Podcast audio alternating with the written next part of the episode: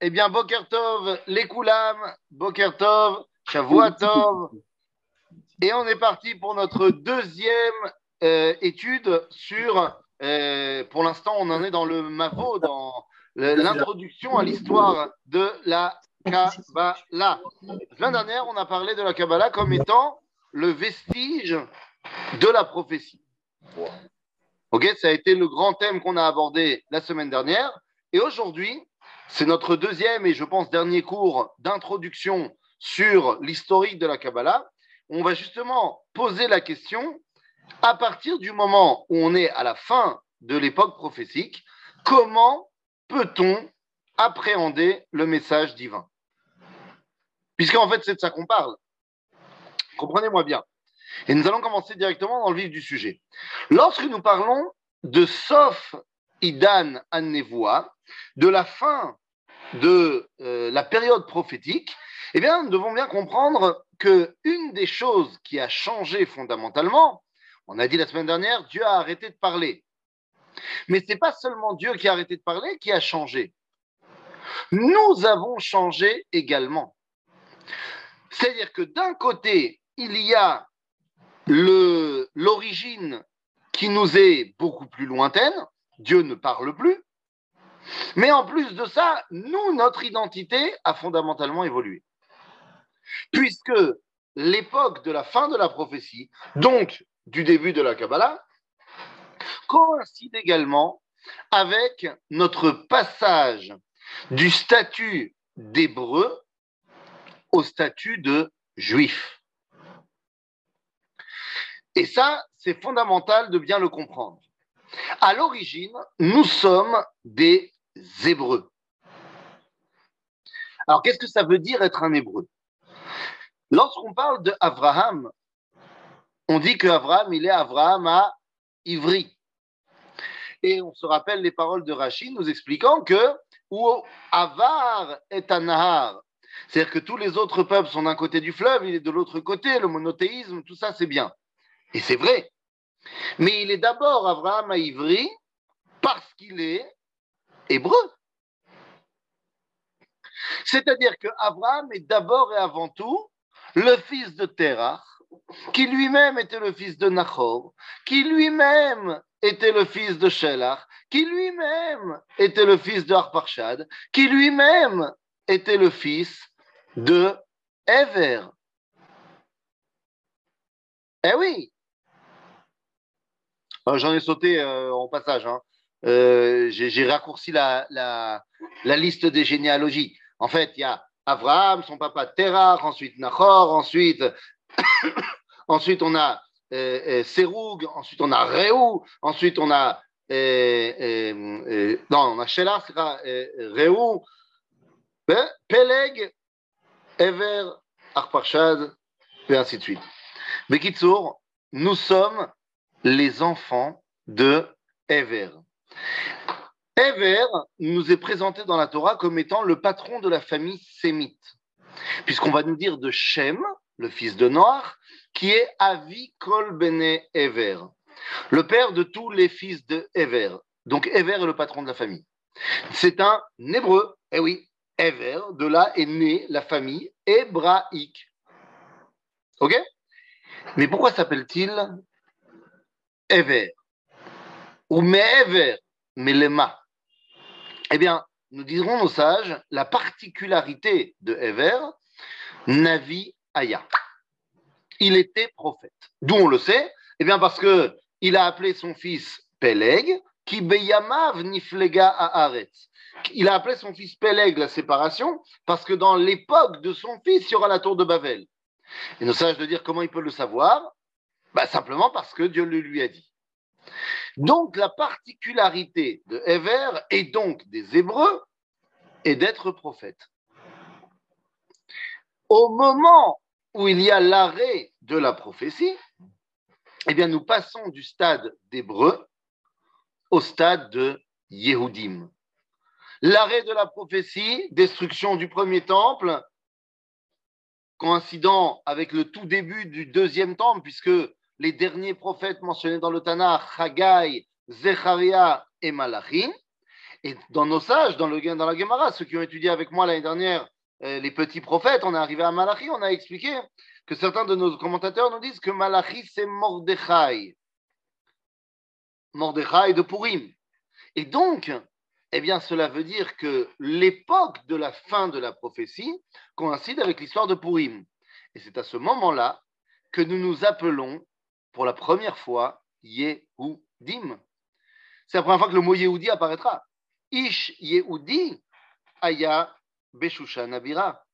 Ushmo Mordechai ben Yehudi ben Yair ben Timi ben Kish Ishemini.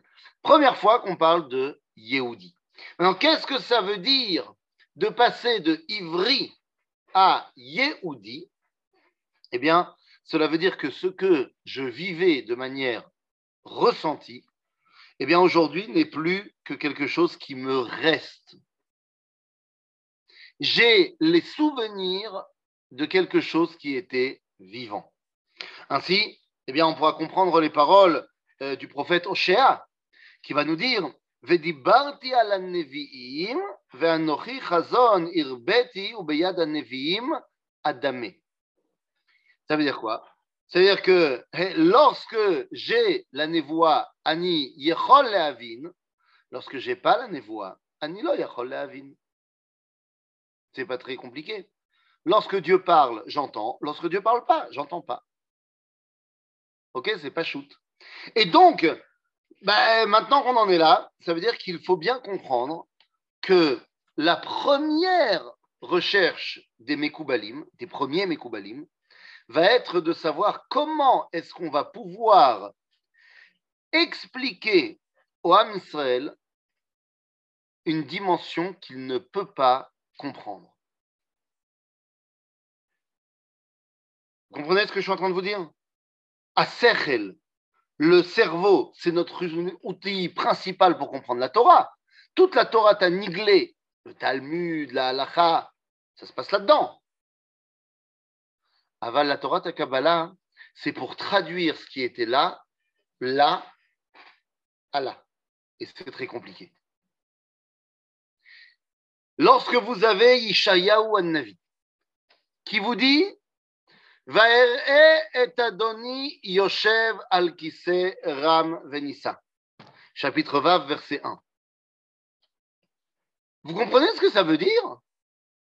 J'ai vu Dieu assis sur son trône. Mais je ne comprends pas. Monsieur Isaïe, n'as-tu pas lu dans la Torah qu'il y avait marqué Loïrani Adam Vachai? On ne peut pas me voir? Et Ishayahu, il répond Mais évidemment, j'ai lu, mais qu'est-ce que je te dis J'ai vu. J'ai vu, j'ai vu. Ah oui, mais attendez, et moi, comment est-ce que je vais expliquer ça maintenant? Et donc, Torah Kabbalah, elle va venir pour nous expliquer, essayer de traduire ce que Ishayahu a vu dans quelque chose que nous, bah, nous ne pouvons que essayer de comprendre. D'accord? C'est ça la recherche de Torah à Kabbalah. Prenez une femme comme Agar. Agar, ce n'est pas forcément la plus grande sadika qu'on a vue dans le peuple juif. Seulement, elle, ça ne la dérange pas de voir des malachim. Elle sort dans le désert, elle va à un puits, elle trouve pas d'eau, nanana. Et tout d'un coup, il y a un malach qui vient et elle discute, papote avec le malach, tout va bien. Nous, aujourd'hui, si quelqu'un me dit dans ce cours, écoute, ce Shabbat, j'ai parlé avec un malach, c'était euh, très sympathique, eh bien, je lui dirais qu'il y a encore de la place dans certaines sections de certains hôpitaux. Ça nous paraît absurde de dire j'ai parlé avec euh, des malachim. Nachon. Aval, les mekoubalim, ils vont te dire non mais yesh, ya, ma guide, batkol. Ah oui, mais moi j'y comprends rien ça. Ah, Nachon, alors ils vont être obligés de traduire quelque chose qui à l'époque était du domaine du courant dans une génération qui n'a pas cette relation. Quand je parle de Yishayahu qui nous parle de Maasé Merkava, de Yecheskel Navi, qui va voir dans tout son premier chapitre le char céleste, eh bien les Mekoubalim vont être obligés de nous expliquer Maasé Merkava. avec des terminologies pour faire correspondre de façon intellectuelle ce que Riecheskel vivait. D'accord? Donc c'est vraiment un travail qui est énorme. De ce fait, si on veut étudier Torah Kabbalah, alors nous on a dit, nous on va s'occuper de faire un historique évidemment euh, de Torah Kabbalah. Donc nous on va partir de manière chronologique. Mais si on devait, euh, je sais pas, euh, décider, allez venez on étudie un livre de Kabbalah, avec quel livre faut-il commencer?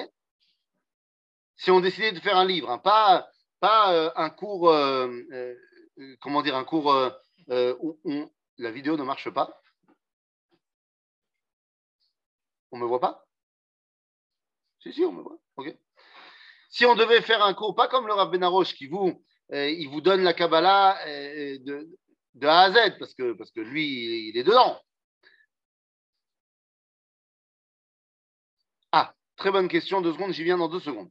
Très bonne question. Mais si, euh, quand vous avez le Rav Benaroche qui vous fait un cours, lui, comme il est dedans à 100%, alors il peut vous expliquer de A à Z en piochant là et en piochant là. Mais si on devait prendre un bouquin, dit voilà, je veux commencer à étudier un livre de Kabbalah, eh bien, le Rav Tzvi Udakouk, euh, euh, Manitou également, et c'est ce que j'ai reçu également du Rav Cherki, que le meilleur livre pour commencer, c'est le livre Sha'are Ora. Sha'are Ora du Rav Jiketelia. Pourquoi?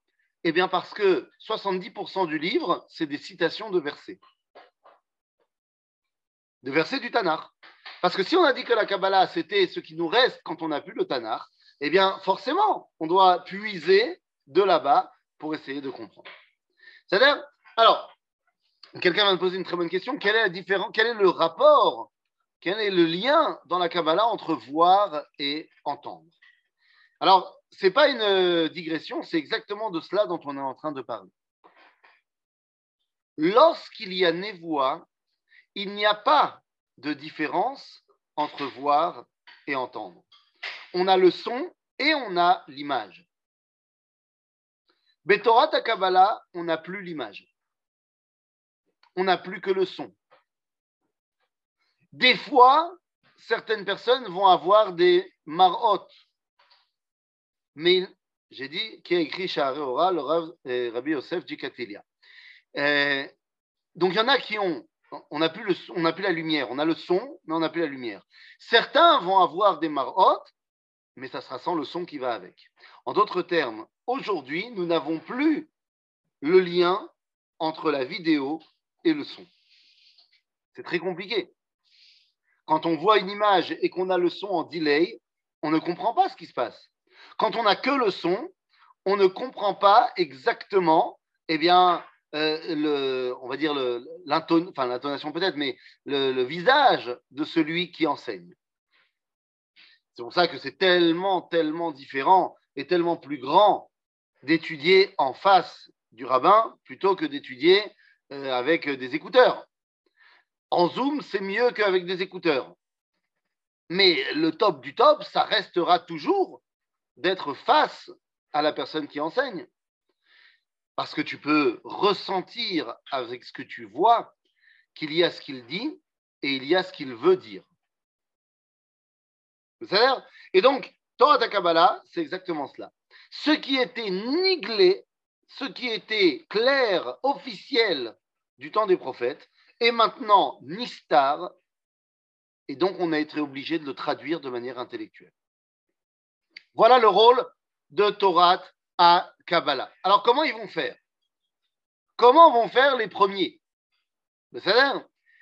Comment s'appellent les prophéties dans le Talmud? Les prophéties dans le Talmud s'appellent d'Ivré Kabbalah. vrai Kabbalah.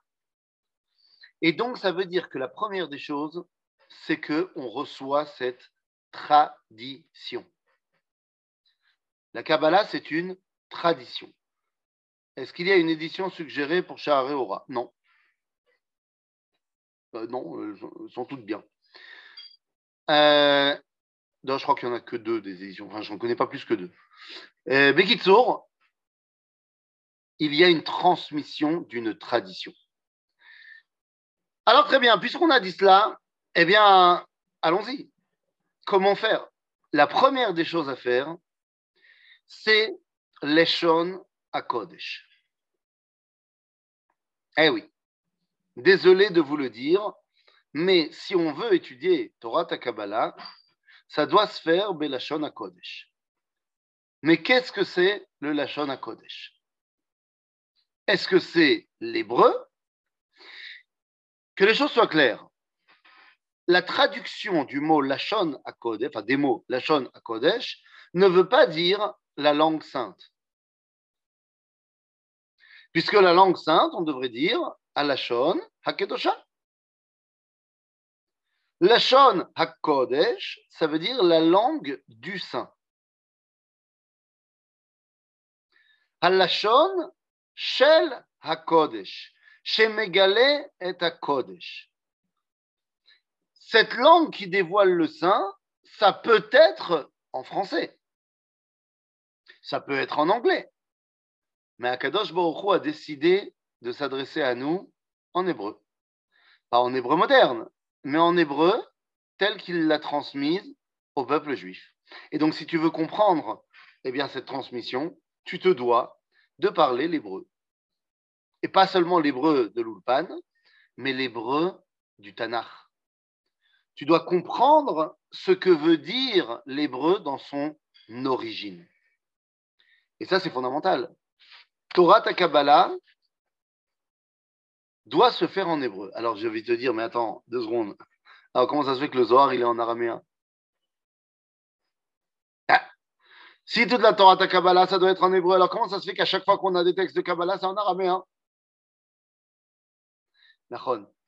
Parce que l'araméen va chercher quelque chose d'encore plus premier que l'hébreu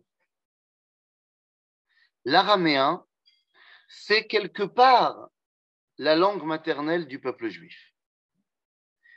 Puisque Abraham Avinu parle araméen, il est à Aram Naharaim. Quelque part, l'araméen, c'est la tatmouda de l'hébreu. C'est l'inconscient de l'hébreu. Ainsi, en araméen, je me permets de dire des choses qu'en hébreu, je ne me permettrai même pas de dire. Parce que je n'ai plus de limite en araméen. Par exemple, quand vous parlez de Kutsha Berichu, en hébreu, on aimerait traduire Akadosh Baruchu, mais c'est faux. Akadosh, ça se dit Kadisha et non pas Kutsha. Kutsha, ça veut dire Kodesh.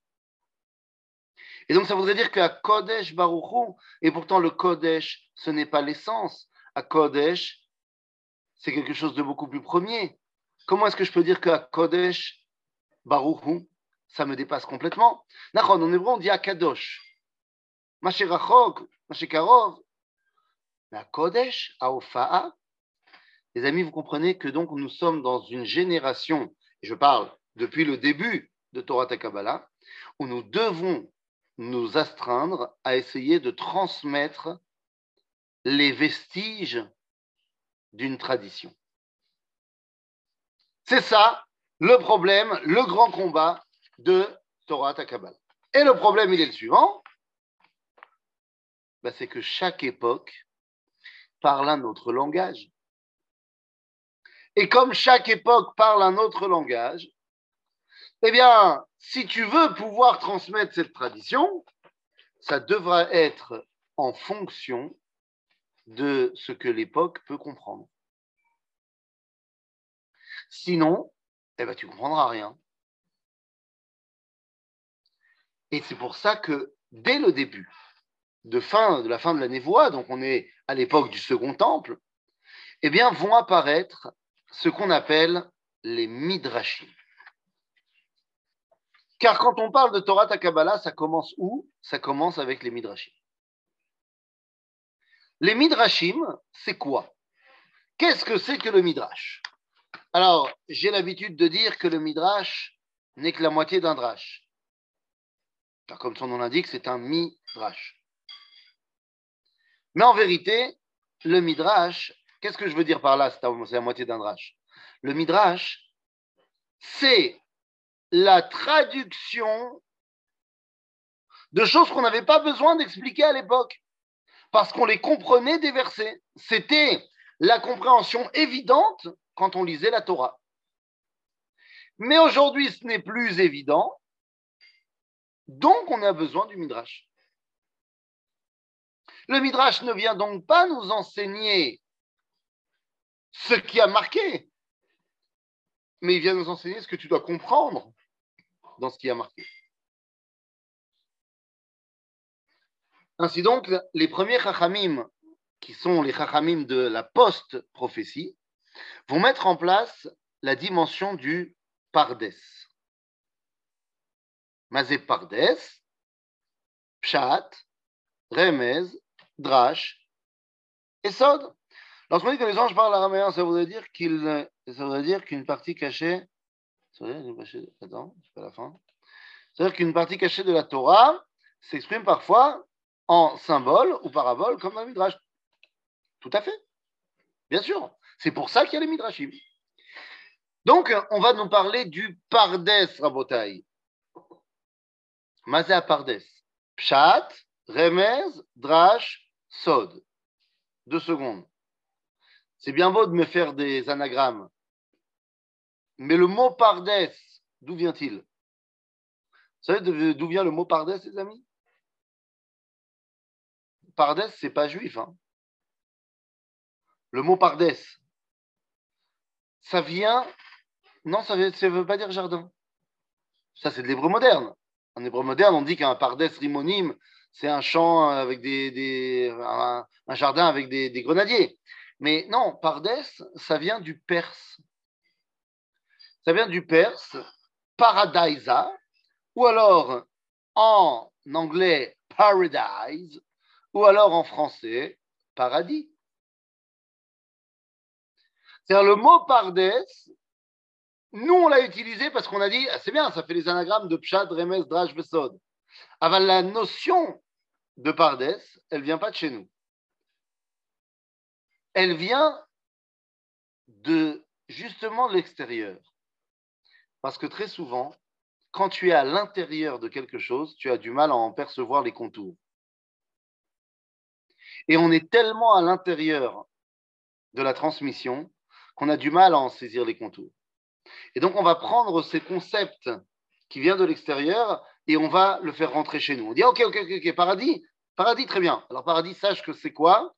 Zepshat, Remez, Drash, Vesod. D'accord? Alors, très bien. Le Midrash va donc avoir une valeur fondamentale de nous faire comprendre, de nous dévoiler à une époque où en lisant le verset, on ne lui comprend plus, qu'est-ce que le verset voulait dire? OK? Mais attention, si tu veux comprendre le Midrash, tu ne peux pas le détacher de son pshat. La reine va nous dire le Talmud,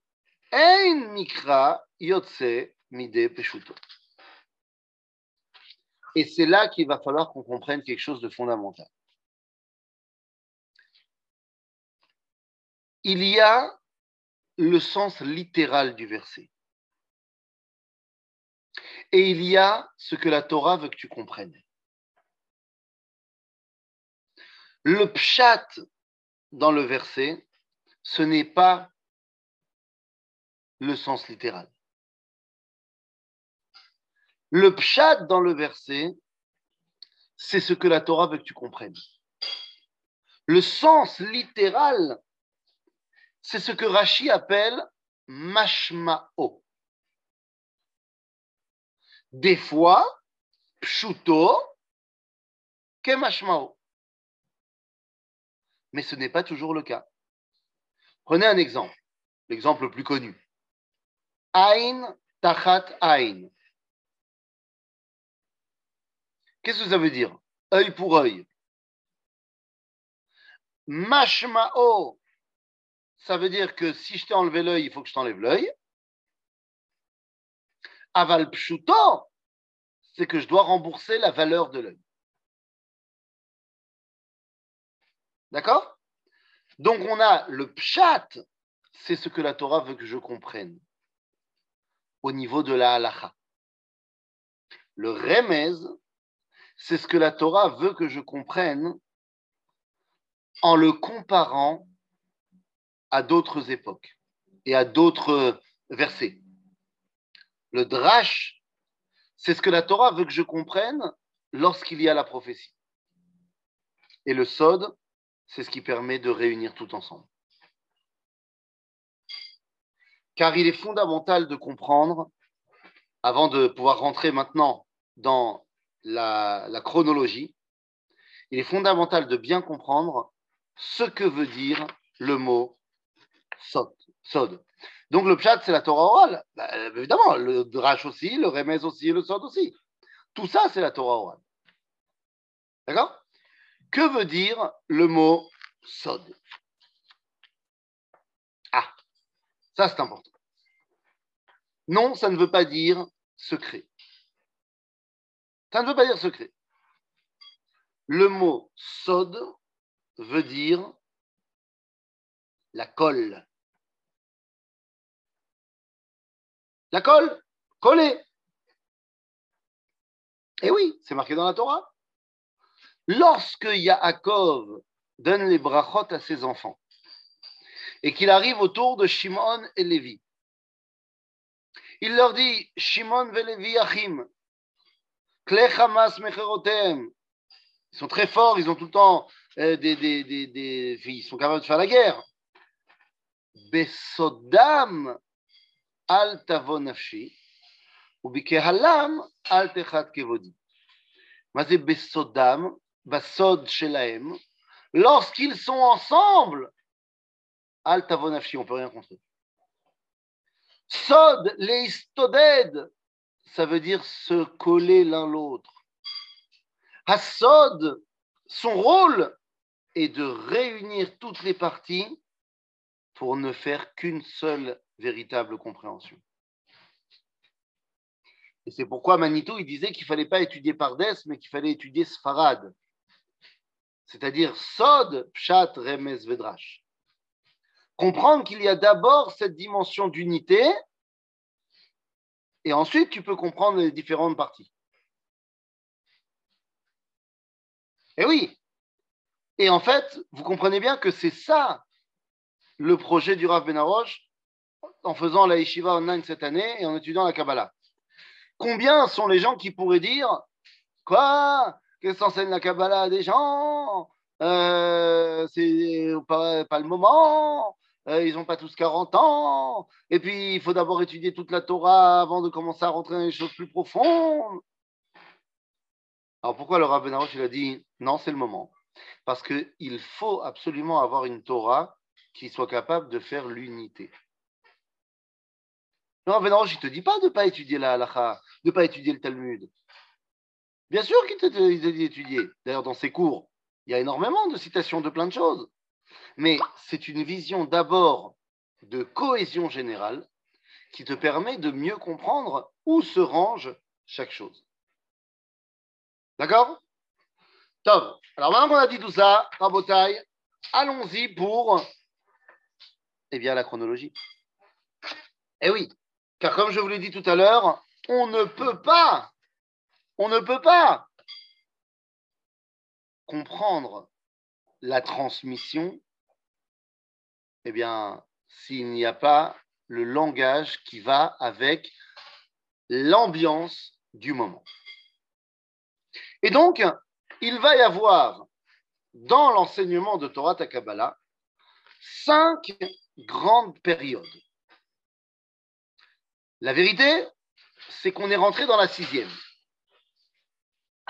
On est rentré dans la sixième, j'y reviendrai à la fin. Nous avons donc cinq grandes périodes d'enseignement de Torah Takabala qui vont s'étendre sur 2000 ans. Alors, les périodes ne sont pas euh, équivalentes au niveau du timing. C'est-à-dire, quelles sont ces cinq grandes périodes? Eh bien, la première époque de Torah Takabala, c'est au moment de l'arrêt de la prophétie. C'est au moment de l'arrêt de la prophétie, et donc à ce moment-là, comment le monde fait face Comment le monde fait face à cet arrêt? Car on l'a dit la semaine dernière, lorsque Dieu parle, le monde entier entend, alors il ne comprend pas forcément, mais le monde entier est conscient de la présence du divin, et lorsque Dieu arrête de parler, eh bien, le monde entier ressent cet arrêt-là. Et donc, comment le monde entier va traduire cet arrêt de la prophétie? Eh bien, dans le monde, la période de la, du, Second Temple est la période du mysticisme. Que ce soit dans la fin de l'Empire grec et surtout, oui, oui, je vais donner les dates, et surtout euh, de l'Empire romain. Donc on va partir sur des années à peu près, on avait dit la semaine dernière que le Midrash nous raconte que le jour où Haggai, Zechariah et Malachi sont morts, c'est le jour où Alexandre le Grand rentré à Jérusalem. Donc, on avait dit, ça ne correspond pas, mais on parle de plus ou moins des années moins 300. D'accord? Donc, à partir de ce moment-là, et quelque part jusqu'aux années de la fin euh, de l'Empire romain d'Occident, à savoir jusqu'au 4e, 5e siècle, en fait jusqu'au euh, Khatima du Talmud à Yerushalmi, eh bien, nous avons, c'est-à-dire aux années 350 à peu près, nous avons donc près de 600 ans, 650 ans d'une transmission de Torah qui doit faire face au mysticisme. Je ne parle pas de la Torah du Niglé, je ne parle pas de la halacha. La halacha, elle continue à faire son petit bonhomme de chemin depuis mon cher Rabbeinu. Je parle de comment faire face, comment traduire maintenant eh bien, cette Torah-là. Celui qui va être le plus grand, on va dire représentant de ce Beth Midrash, qui va arriver au paroxysme de tout cela, c'est dans les années 200, non, je raconte, 180, 170, 180, c'est Rabbi Shimon Bar Yochai. Avec le Sefer HaZohar, il n'est pas le seul, donc là, je vous donne un nom, mais vous comprenez que nous, on va chaque semaine s'occuper d'autres personnages. Dans cette ambiance-là, eh bien, euh, on va devoir également parler de Rabbi Akiva, on va parler de Rabbi Meir. Ce sont le même Beth Midrash avec des enseignements différents. C'est-à-dire, donc, c'est des personnages qu'on va devoir évoquer, car après, nos cours vont se concentrer à chaque fois sur un ou un groupe de personnages. D'accord?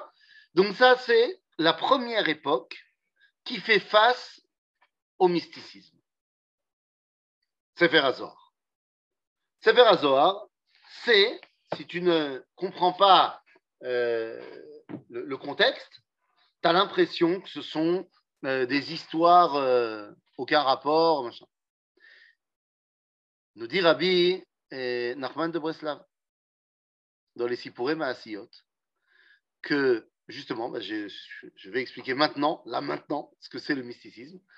Nous dit Rabbi Nachman de Breslav dans le Sipurim Asiot que l'ifne à Zohar, eh bien, la transmission de la Kabbalah était transmise comme ce que moi je vais vous raconter dans les Sipurim Asiot. C'est-à-dire des histoires. Des histoires, et c'est ce qu'on va retrouver dans les Midrashim, des histoires, et à l'époque, bah, ça paraît évident de comprendre ce que ça veut dire le Zohar va être obligé de me mystifier tout ça. Ça veut dire quoi? Ça veut dire que lorsque je vais parler, prenons un exemple, lorsque je vais parler euh, de la... Je vais raconter une histoire en mettant en scène la grandeur d'un personnage, la puissance d'un personnage, et eh bien maintenant, je vais représenter cela par des sphirotes. C'est-à-dire quelque chose qui était du domaine du vécu d'une histoire devient maintenant un concept métaphysique. D'accord? Et ça va être comme ça que la Torah de Rabbi Shimon Bar Yochai va se mettre en place. C'est ça qu'on va appeler la mystique. C'est-à-dire quelque chose qui va dépasser le physique, métaphysique. Ça, c'est la première grande époque. Après, la seconde grande époque est une époque beaucoup plus grande qui est, en vérité, peut se diviser en deux périodes. En vérité, vous savez quoi, on, va faire les choses bien. Entre les années 350 et les années à peu près 900, il y a une période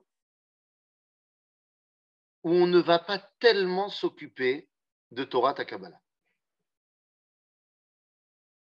Ça veut dire que c'est la période où la principale euh, écriture du peuple juif, c'est le Talmud. Le Talmud, et après, les Savoraïm et les Géonim. Le Zohar apparaît donc pour contrer le mysticisme, mais utilise le mysticisme. Je ne suis pas sûr. Exactement. Le Zohar utilise ce qui a été mal utilisé par d'autres pour montrer comment il faut bien l'utiliser. La période du Talmud. La période du Talmud va être une tentative de revenir à quelque chose de beaucoup plus simple. Puisque le Talmud se divise en deux parties. Il y a la halacha et la agada. Et la agada, toutes les agadotes du Talmud, c'est la Torah Takabala du Talmud. Donc tous les chachamim du Talmud que vous connaissez étaient des Mekoubalim. Seulement chez eux, ça ne faisait qu'un. Le Talmud de Babylone a pris l'habitude de séparer la halacha et la Haggadah, alors que le Talmud de Jérusalem les réunit. Donc la deuxième époque, c'est halacha face à Haggadah. La Haggadah, c'est quoi? C'est lorsqu'on revient à un mode d'histoire. Est-ce que ça fait face à quelque chose? Non. Pourquoi ça ne fait pas face à quoi que ce soit? Eh bien parce que ce sont les époques où dans le monde entier, chez les goïms, il y a un trou noir de la pensée. C'est une période où il n'y a pas de réflexion. Alors, ça veut dire quoi? Il n'y a pas de réflexion. Il y a forcément des gens qui ont réfléchi. Mais, de manière générale, on va appeler ça les âges sombres, le Moyen Âge euh, dans sa première version, entre les années 400 et les années 900, il n'y a pas vraiment de grande réalisation chez les au niveau de la réflexion. Donc, on n'a pas besoin de faire face. Et donc, c'est une période, la période du Talmud, des Saboraïm et des Géonim, où on est à l'intérieur du peuple juif et on va pouvoir tout simplement réenseigner comme on l'a toujours fait à la Chav et à Gada. Donc, c'est une période qui est bénie, mais d'un autre côté, qui est uniquement centrée sur nous-mêmes. Et dans cette période, eh bien, on devra mettre en avant certaines euh, des grandes figures de cette Torah-là, Ravuna, Rabbi Zeira, et chez les Géonim, on va pouvoir parler de Rabbeinu Amram Gaon, et ainsi de suite. Et ensuite, nous arrivons à la troisième grande période, entre les années 900 et les années 1500, 1600. Nous allons avoir la Torah de la grandeur.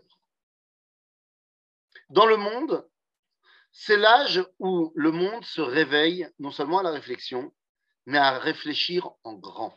Ça va commencer dans le monde arabe pour arriver à la Renaissance italienne et à la Renaissance européenne. Dans le monde arabe, la volonté de déterminer le zéro en mathématiques c'est la volonté de pouvoir atteindre l'infini.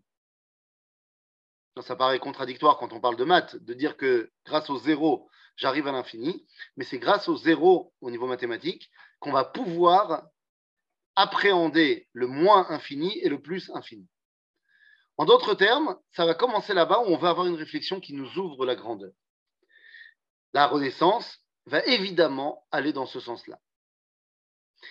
Dans cette ambiance-là, eh bien, nous avons des Mekoubalim qui vont commencer à parler de Torah Takabala, qui va nous attacher à l'infini. Parmi ces Mekoubalim, eh bien, il va y avoir plusieurs époques et plusieurs écoles de pensée. Il va y avoir l'école de pensée de l'Espagne, Et parmi eux, on va avoir Rabbi Shlomo Ibn Gabirol, on va avoir eh, Rabbi Shlomo Anagid, et le plus grand représentant de ce Beth Midrash, Rabbi Moshe Ben Nachman, le Ramban. Mais attention, il n'y a pas que en Espagne, en France également. En France, en Allemagne, nous allons avoir ce qu'on appelle Chassidé Ashkenaz. Alors, rien à voir avec la chassidoute encore du Baal Shem Tov, Chassidé Ashkenaz, porté par Rabbi Yehuda Chassid, qui veulent revenir à ce qu'on appelle Sifruta Echalot. On y viendra évidemment, vous inquiétez pas. Quand on y arrivera euh, concrètement, on parlera en, profondeur de ce qu'il s'agit. Mais c'est une, une, écriture qui veut sortir justement du Zohar les parties qui nous rattachent à l'infini. Donc ça, c'est Chassidé Ashkenaz, par exemple. Nous allons avoir le paroxysme de ce bête à Midrash avec eh bien, le Rav Rabbi Yitzhak Luria Ashkenazi, le Harizal Atzfat. On pourrait presque les mettre de côté, les Mekoubalim de Tzfat. C'est un bête à Midrash qui réunit tout le reste. Et là, on parle du XVIe siècle. D'accord? Seulement, voilà.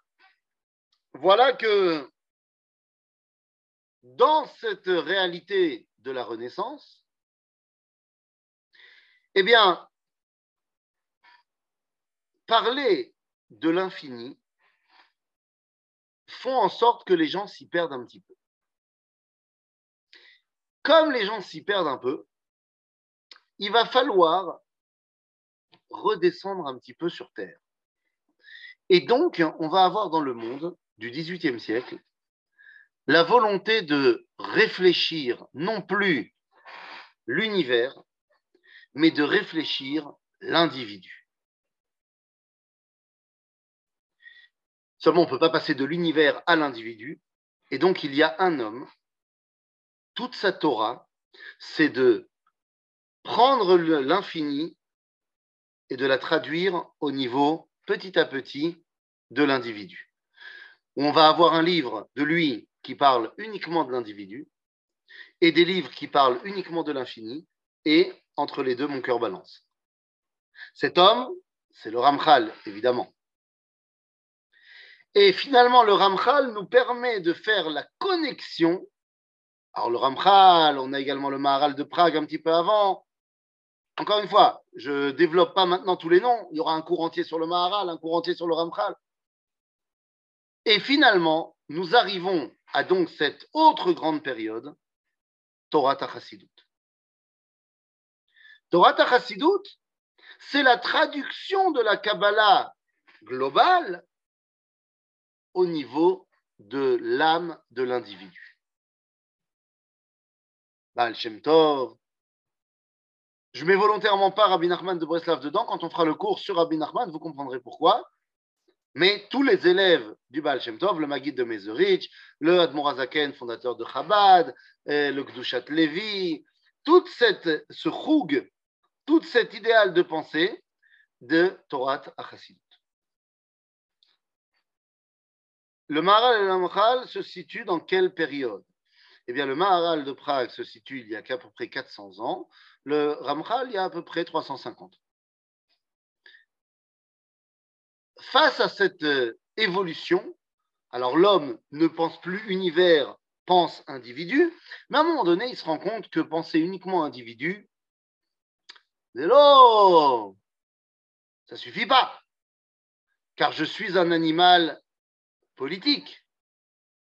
Et donc, petit à petit, au XIXe siècle, on va commencer à penser nation. Et donc la Torah de la Kabbalah doit recommencer également à parler nation.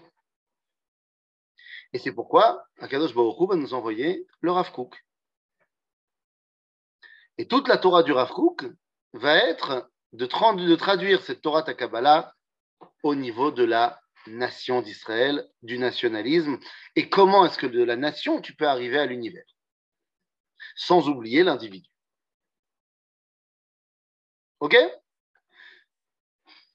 En filigrane de toutes ces périodes, il y a plusieurs groupes de personnes qui ne semblent pas vraiment avoir été impactés par cela, parce qu'ils vivaient vraiment en autarcie, ils vivaient vraiment coupés du reste, parce qu'ils n'ont complètement pas été en contact avec le monde occidental, mais même dans le monde arabe dans lequel ils vivaient, les Arabes les ont parqués de côté, c'est la Torah des Thémanim.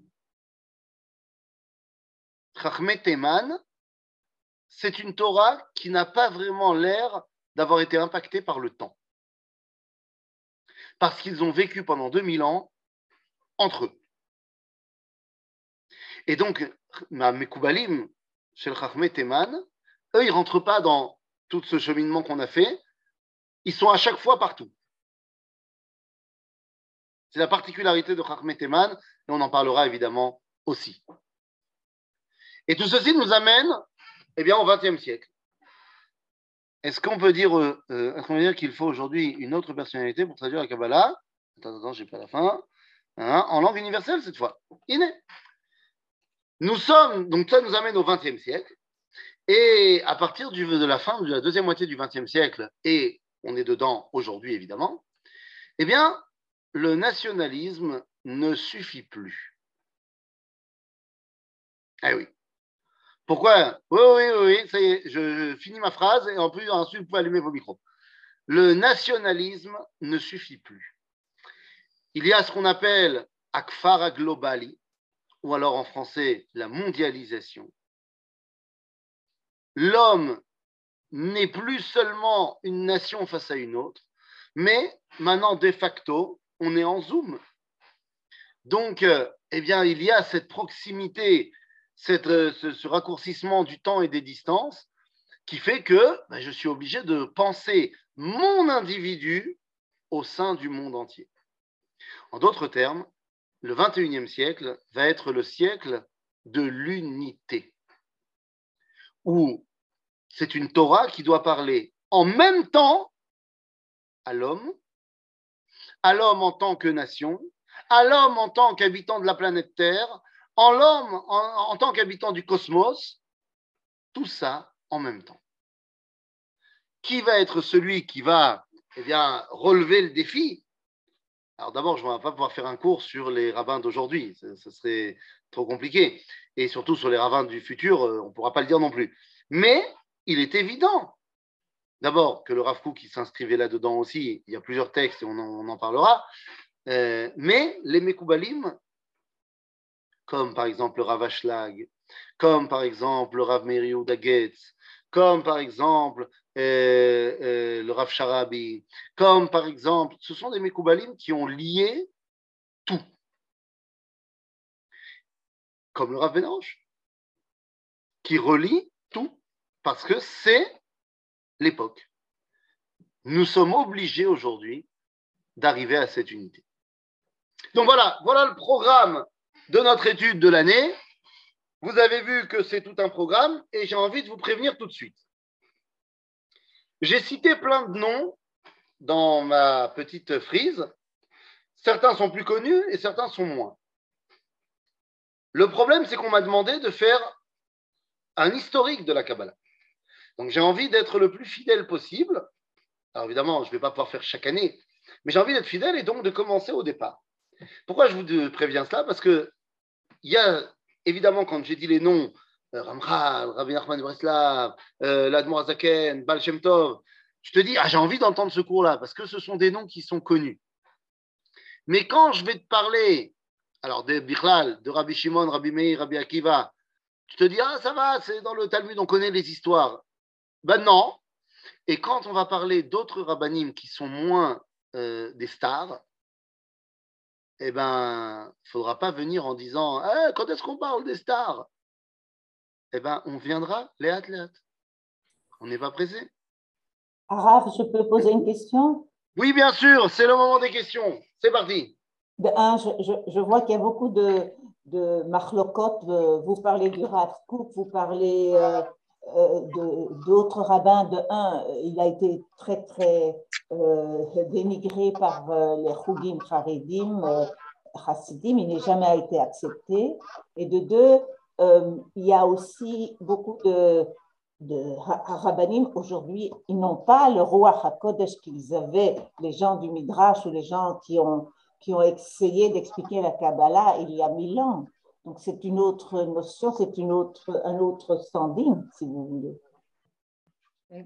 D'accord. J'ai pas, j'ai pas entendu vraiment de questions, mais euh, je vais essayer de. Vous parlez de, de, grands noms, mais ils ne sont pas acceptés par tout le peuple juif. Ah, et donc, d'accord, j'ai compris. Alors, je vais répondre à vos, si vous voulez bien, d'abord à la deuxième chose que vous avez dit, ensuite à la première. Mm. Par rapport euh, au fait qu'on n'a pas le même niveau que les rabbins d'avant.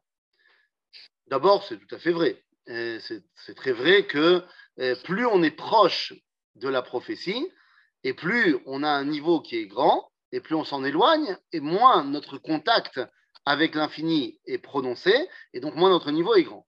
Seulement, cette phrase est vraie dans les deux sens, c'est-à-dire plus on est proche de la prophétie, c'est-à-dire de l'époque où la prophétie s'est arrêtée, et plus on est proche du moment où la prophétie va revenir. Donc il y a un loop comme ça, si vous voulez, où aujourd'hui, il y a, comme disait Manitou, non plus une Yerida Tadorot, mais une Aliyah Tadorot. Ceci étant dit, vous avez tout à fait raison que les niveaux ne sont pas les mêmes, mais ce n'est pas important, ce n'est pas un problème. On fait avec ce qu'on a. Akadosh Baruch nous a donné les Neshamot euh, qu'on avait besoin à ce moment-là, quitte à ce qu'elles soient moins grandes que celles d'avant, c'est pas le problème. Si on ne pouvait pas comprendre la Neshama de Rabbi Meir, alors il nous a envoyé quelqu'un d'autre qui était plus adapté à notre euh, compréhension. D'autre part, Yaakov nous dit nous sommes des daims sur des épaules de géants. La grande différence qu'il y a entre, je ne sais pas moi par exemple, euh, le Harizal et euh, Rabbi Akiva, il est très possible que, le Harizal, individuellement, est moins grand que Rabbi Akiva. Seulement, le Harizal a quelque chose que Rabbi Akiva n'a pas. Le Harizal a lu le Zohar de Rabbi Shimon Bar Yochai, alors que Rabbi Akiva ne l'avait pas lu, parce qu'il n'existait pas encore. Le Harizal a lu tous les commentaires du Ramban, que Rabbi, Rabbi Akiva n'avait pas encore lu. Ce qui veut dire que même si au niveau individuel, on est moins grand, eh bien, on est plus grand parce qu'on s'inscrit dans une transmission de 2000 ans et donc on a appris de ceux qui étaient plus grands. Donc ça, c'est la première chose. La deuxième chose par rapport au Rav c'est fantastique euh, de voir à quel point la mémoire du peuple juif est sélective. Car quand vous me dites qu'il y a des gens qui n'ont pas été, euh, qui n'ont pas accepté le Rav c'est intéressant parce que vous ne m'avez pas parlé du Ramchal, vous ne m'avez pas parlé du Maharal, vous ne m'avez pas parlé de la Chassidoute. Euh, c'est-à-dire que tous ces noms-là, que ce soit le Ramchal, le Ram, le Maharal, que ce soit le Baal Shem Tov, que ce soit le Magid de Mezerich, que ce soit le Admor Azaken, ils ont tous été décriés de leur vivant. Je vous rappelle quand même que le Ramchal, euh, les gens voulaient lui mettre un kherem sur la tête. Je vous rappelle quand même que le Gaon de Vilna a mis un kherem sur la tête du Admor Azaken. Hein? Donc, c'est pas nouveau qu'il y a des marlocotes et que les gens n'acceptent pas forcément euh, les autres. C'est pas pour ça que leur grandeur est moindre. Pour revenir au Rav il y a une différence fondamentale entre le monde Haredi actuel qui n'accepte pas le Rav de la même façon que vous n'acceptez pas oui, j'ai dit parce que blablabla, vous ne savez pas ce que c'est, moi non plus d'ailleurs. Donc c'est absolument euh, sans aucun intérêt de dire que je n'accepte pas quelque chose que je ne connais pas. Le monde Haredi aujourd'hui n'a absolument aucune idée de ce que c'est que la Torah du Rav ne l'a jamais étudiée, et, donc ça ne veut rien dire qu'il ne l'accepte pas. Par contre, à l'époque du Rav et je vous invite à lire toutes les correspondances qu'il y avait entre les rabbinim qui vont devenir le monde Haredi. Mais à l'époque du Rav Kook, tout le monde est unanime sur la grandeur du Rav Abraham Yitzhak Cohen Cook. C'est-à-dire qu'il n'y a pas un rabbin dans le monde qui ne reconnaît pas sa grandeur comme étant un des plus grands, voire le plus grand. Ça ne veut pas dire qu'ils sont d'accord avec lui sur tout, parce qu'on peut reconnaître la grandeur d'un bonhomme sans forcément partager toutes ses idées. Mais au niveau de il n'a pas été accepté, c'est totalement faux. Prenez l'exemple de 1913. En 1913, eh bien, le Rav Kook est l'invité d'honneur du congrès de la Agudat Israël, présidé par le Chafetz Chaim, présidé par tous les rabbins d'Europe qui vont devenir le monde Haredi. Ils vont décider d'inviter comme invité d'honneur le Rav Kook. Et vous savez comment ça marche lorsque il y a un rabbin qui se lève pour prendre la parole. Alors tout le monde se lève pour faire kavod et ensuite se rassoit. Seulement à ce moment-là, le Rav Kook se lève pour prendre la parole au congrès de la Agudat Israël. Le Chafetz Chaim se lève, c'est lui le président de la Agudat Israël. Chafetz Chaim, il se lève et il se rassoit pas. Et les gens lui demandent pourquoi tu ne te rassois pas? Il répond, et c'est, vous pouvez le lire dans le livre Toldot Chafetz Chaim de son fils. Il dit La Torah est debout. Comment vous voulez que moi je m'assoie Hmm. Donc, euh, le Rav Kook, à son époque, était largement considéré parmi les plus grands, voire le plus grand. Encore une fois, ça ne veut pas dire que tout le monde était d'accord. Prenez, je dernier exemple, le Chazonish. Il n'y a pas plus monde Haredi que le Chazonish. Eh bien, lorsque le Rav Ishayahu Karelitz arrive en Eretz Israël, il n'y a que deux personnes que dans ses correspondances il appelle Maran, et l'une de ces deux personnes, c'est le Rav Zonenfeld, et l'autre, c'est le Rav Kook. Donc, tout ça pour vous dire qu'il n'y a fait aucun débat sur la grandeur du Rav Kook. Aujourd'hui, il y a des gens qui ne l'acceptent pas, mais sans savoir de quoi on parle, donc ça ne nous intéresse pas. Oui, mais- Je peux poser une Oui. question aussi Bien sûr. sur euh, le sujet. Alors d'abord, je, je voulais vous remercier parce que moi, ça fait trois ans que je me débat avec la Kabbalah. Donc, je voulais vous demander ce que vous pensez de Gershom Sholem, de Gershom Sholem, la Kabbalah, et Moshe Idel. Parce que j'ai lu les trois livres, mais attendez, j'ai pas fini. Je, je, je n'arrive pas à passer au texte. C'est-à-dire, par exemple, de Abraham Aboulafia, de, de euh, le palmier de Déborah, et d'expérience mystique d'Aboulafia. Je reste toujours aux généralités. Pourquoi Mais là, j'ai compris pourquoi. Parce que j'ai pas assez de connaissances ni en Torah, ni en Gemara, ni enfin, tout C'est ça. possible effectivement que euh, quand il y a des, des- des grandes lacunes au niveau de- de- des bases de la connaissance, alors après, quand on va rentrer euh, tout de suite dans des, dans des dimensions plus profondes, s'il nous manque les bases, c'est compliqué. Mais par rapport à, à Gershom Sholom, ce n'est pas un Mekoubal, c'est un scientifique, c'est-à-dire c'est un, un chercheur de Kabbalah. Donc c'est très important de faire des recherches euh, académiques, et d'ailleurs, euh, il n'y a pas de problème, il peut être Ireshamaïm aussi, mais ce n'est pas un Mekoubal. Par contre, euh, Moi, quand on parle de Rabbi et Abraham Aboulafia, quand on parle de Tomer Devora, alors vous rentrez déjà dans des sujets qui sont fondamentalement profonds, très compliqués de percevoir cette profondeur en français déjà, parce que les traductions sont extrêmement euh, compliquées. Euh, et encore une fois, il faut les replacer dans leur contexte. Donc lorsqu'on veut étudier Tomer Dvora, eh ben, euh, on ne commence pas forcément par le Ramak. C'est, il, faut, euh, il faut faire les choses dans l'ordre. Mais C'est c'est pour ça que vous avez le Rav Benaroche qui va vous remettre de l'ordre dans tout ça. Bien, merci Ah. beaucoup. Il reste deux minutes, une petite dernière question. Une dernière question, si quelqu'un a une question? Oui, oui, c'est possible. Oui, Gabriel. Ah. Oui, Gabriel. Euh, alors, c'est une question qui, me- tracasse un petit peu tout le temps. Quand on parle de Kabbalah, on parle donc de réception. Pourtant, on a cinq époques où on voit, on va dire, des chidushim, c'est-à-dire que la chassidoute, par exemple, apporte quelque chose de nouveau. Elle euh, se concentre sur le, le, yachid, sur le nefesh Adam. Et de manière générale, est-ce que les chachamim, ces porteurs-là de nouveaux messages, est-ce que est-ce qu'ils ils apportent d'eux-mêmes? Est-ce que c'est des idées? Est-ce que c'est, on va dire, en- entre guillemets, je vulgarise un petit peu une sorte de, de nouvelle philosophie, une nouvelle vision, ou c'est quelque chose qu'ils ont reçu de manière parfaite et que ça existait déjà avant eux? Alors, d'abord, ça existait évidemment déjà avant. Le, le Baal Shem Tov n'invente rien. C'est un renouveau. C'est-à-dire que toute la Torah du Baal Shem Tov, elle est déjà chez Moshe Rabbeinu. Seulement, lui, il va te mettre en surbrillance la notion de l'individu et du nefesh qu'il y avait déjà dans la Torah de Moshe Rabbeinu. Maintenant, ils ont chacun des rabbinim, tous ces rabbins-là.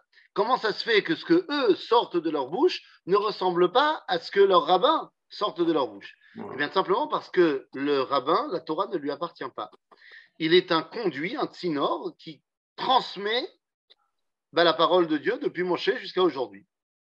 Et donc, lorsqu'il transmet, il met son identité dedans sans forcément le savoir. Et je terminerai euh, par ce- cette mini-histoire. Rabban Yochanan ben Zakkai était le maître de Rabbi Eliezer ben Urkenus. Et un jour, tel qu'on voit dans Pirkei de Rabbi Eliezer, il y avait une grande, un grand repas, on va passer les détails, et Rabban Yochanan ben Zakkai a dit à Rabbi Eliezer, Drosh, vas-y, fais un Dvar Torah. Il lui a dit, Rabbi, tout ce que je sais, ça vient de toi. Et toi, tu es là, donc c'est pas la peine que moi je parle, parle-toi. Il a dit, Ubechol Zot. Ubechol Zot. Et donc, c'est quand même Rabbi Eliezer qui a parlé. Il a fait un Dvar Torah. Et le Pirkei de Rabbi Eliezer nous dit que ce qu'il a dit, Lo Shema'an Ozen Me'olam. Aucune oreille n'avait jamais entendu cela, y compris celle de Rabban Yochanan Ben Zakkai, le maître lui-même. Parce que bien que ce soit toute la Torah de Rabban Yochanan Ben Zakkai qui transite par Rabbi Eliezer, la façon dont Rabbi Eliezer le dit, eh bien, c'est quelque chose que le précédent ne connaissait pas. Et c'est ce que le Rav Kook dira lorsqu'il verra la première version du livre Orota Kodesh qu'avait mis en, ma- en place le Rav Anazir. Il lui dit Ah bah ben non, je comprends ce que j'ai écrit.